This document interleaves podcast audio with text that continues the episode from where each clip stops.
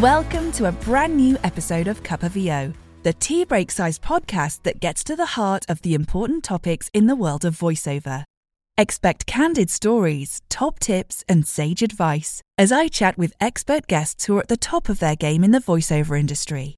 I'm your host, Kimberly Parker, tea addict and VOpreneur. And this week, I'll be spilling the tea on demo reels, why they're so important, whether you should hire a professional producer or not, as well as tips on how to get the most out of your demo recording session. Probably the most important thing you need as a voiceover artist. Demos, reels, demo reels, voice reels. You'll end up typing and saying those words a lot as a voiceover artist. No matter what you call them, your voiceover demos act as your CV and a marketing tool to help you find both work and representation. They demonstrate your vocal and acting range and versatility. It might be the first time that a producer or a casting director will hear your voice, and you maybe have 10 to 15 seconds to make a great first impression. So, getting your demos right, whether it's your first ever, first in a particular genre, or an update, is really important. But when did VOs start using demos? And how has the evolution of technology affected how important demos are to the industry? One of the first books I got my hands on when I started working as a voiceover artist was Peter Dickson's autobiography, Voiceover Man. As a legend in the field, I knew to expect some great stories and get a real insight into what the industry was like as far back as the 70s and 80s. And it was fascinating, and obviously completely different to how we do things today.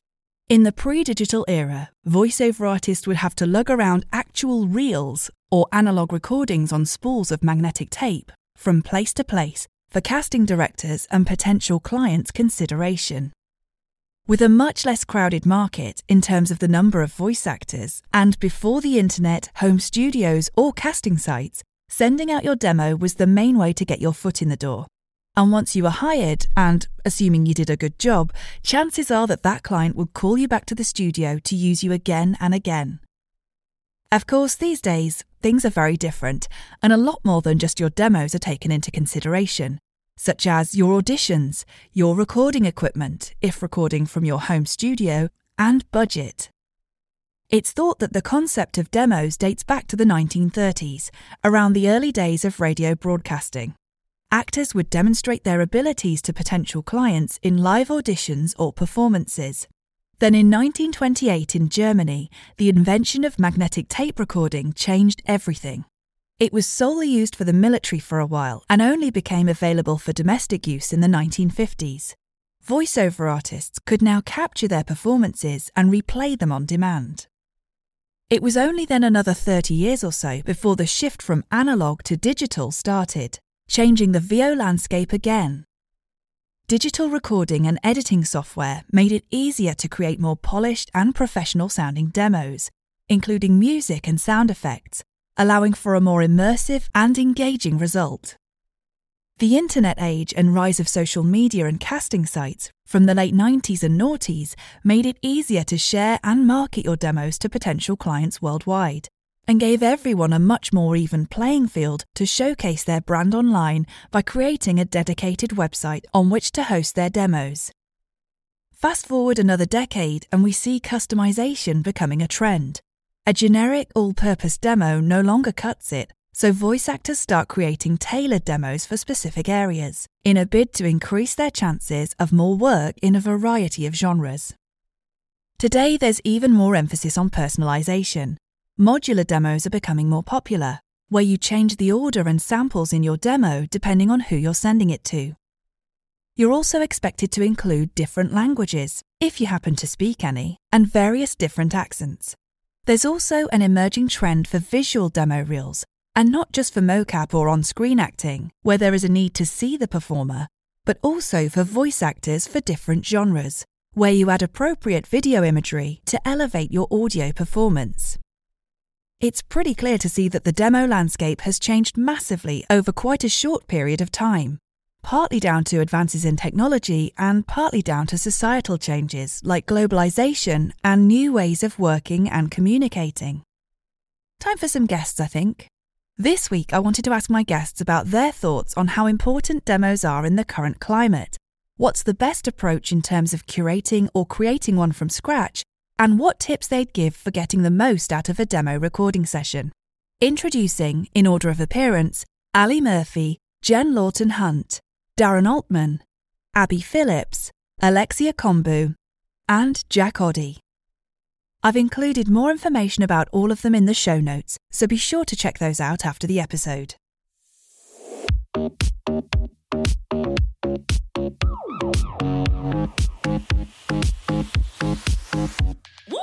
I think demo reels are a tool that we have, and it's not the be all and end all, um, but it is important to have them. It's like a shop window. It's like a you know, if someone someone needs to listen to you, so they do need to hear how you sound. Um, and I think it depends on where you are in the world, because in Europe they're not. Considering that they're usually Castrum demos, they're not they're not really fussed on on the you know crazy production and high value sound effects and stuff that you use whereas here in the states they really do. And yet the demo is not really used in anything other than getting an agent or um, you know having on your website. But they really do value the the higher production over here. So I do think it's important. I think it's important to think about who you want to hire you and that can be your first one um, that you do. So you know, corporate really is is probably one of the first ones that I wanted to do because I knew that that was going to be my bread and butter, getting work every day job. Ideally, I think it's useful if you can be to be in person in the studio, and this is a personal preference. But for me, I want to be um, concentrating on the performance rather than the engineering side of things.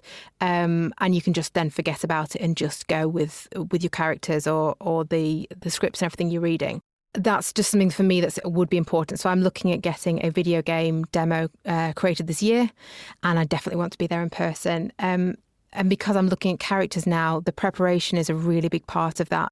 Um, so I don't just want to be putting on voices. So I think preparing for any kind of demo is really important as well. So if you're getting scripts written for you, prepping those, really thinking about again about the characters, even if it's like commercial or corporate, you know, the characters behind that or the kind of intentions of that, I think are really important. Don't just wing it because you won't be getting your best performance, even if it's already a good standard. I think that demos, I mean, more and more you're getting asked to audition, so um, you will have to audition for that role specifically. So a generic reel won't um, necessarily help you land the role. So when I when I started, you know, on on the new path of being a voiceover, um, so I started doing a load of characters and I put all that together, and then I thought, well, I'll I'll do an impressions reel, and and just made sure that people knew about it really, um, and so that if they needed a, a celebrity sounder like, they could come to me. Now, you will get, uh, this is a bit controversial, I think, but you will get lots of American demo producers saying, oh, you need an automotive reel. I mean, it's a great money spinner for them, charging $3,000 a pop. Of course, you need an automotive reel. I was very fortunate to have those few years um, as a, a, late teen um, where I had amazing resources in in the sense of my mum and a lot of her friends and colleagues in the industry who had been doing it for decades, who were giving me absolutely like incredible knowledge um, and so much. I, I, sometimes had ISDN sessions when we used to do ISDN um, with.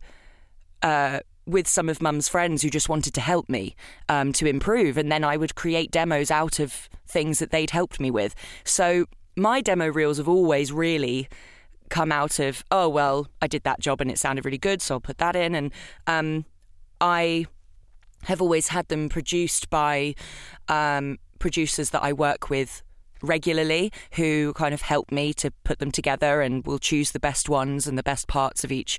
So I've never actually done a demo session. Right, so a demo reel is probably the most important thing you need as a voiceover artist. Um, they showcase the kinds of genres you work in, the kinds of styles you can do. Um, they act as the first port of call, as your introduction. Um, it's what's on your website. It's what's it's basically your CV. So without them, you're invisible sometimes you do get booked off your reels. It's one of those things where you just have to do it. Yes, they're expensive, but you have to bite the bullet and do it in order to be taken seriously within our industry. An afternoon in a studio, you could probably make people sound really, really good, but are they really like that in a session. Where so hope you know there's loads of examples on the website where. And I'm only saying that because I've had feedback from, you know, just from chatting to producers and, and writers and things like that. We sometimes, it happened to me when I was a writer. Someone had an amazing show reel and they just they just couldn't deliver in a live session. So I think it's good we can re- reassure you know our, our, potential clients that we're we are the real deal. Do you need a pro demo reel? Well, this is the first time someone will hear your voice. You only have a few seconds to make a great first impression. So, do you really want to blow it with bad audio quality, a less than well written script, and poorly directed vocals? Probably not. If you can afford it, getting professional demos is a worthwhile investment in your career and will end up paying for themselves. When you're ready to record your first demo reel, you'll find that many of the top producers and companies that provide that service also offer some coaching or training options too, so it's worth looking into that. I always work with producers and coaches that have been recommended to me. If you think about it, it's easy for someone to toot their own horn and say that they're great at what they do, but positive reviews from their clients or students will be the real proof of the pudding. This is where Google Business Reviews are invaluable. We then come on to the argument of whether a demo reel should contain material that is for demonstrative purposes only, or should it be carefully curated from projects you've already worked on?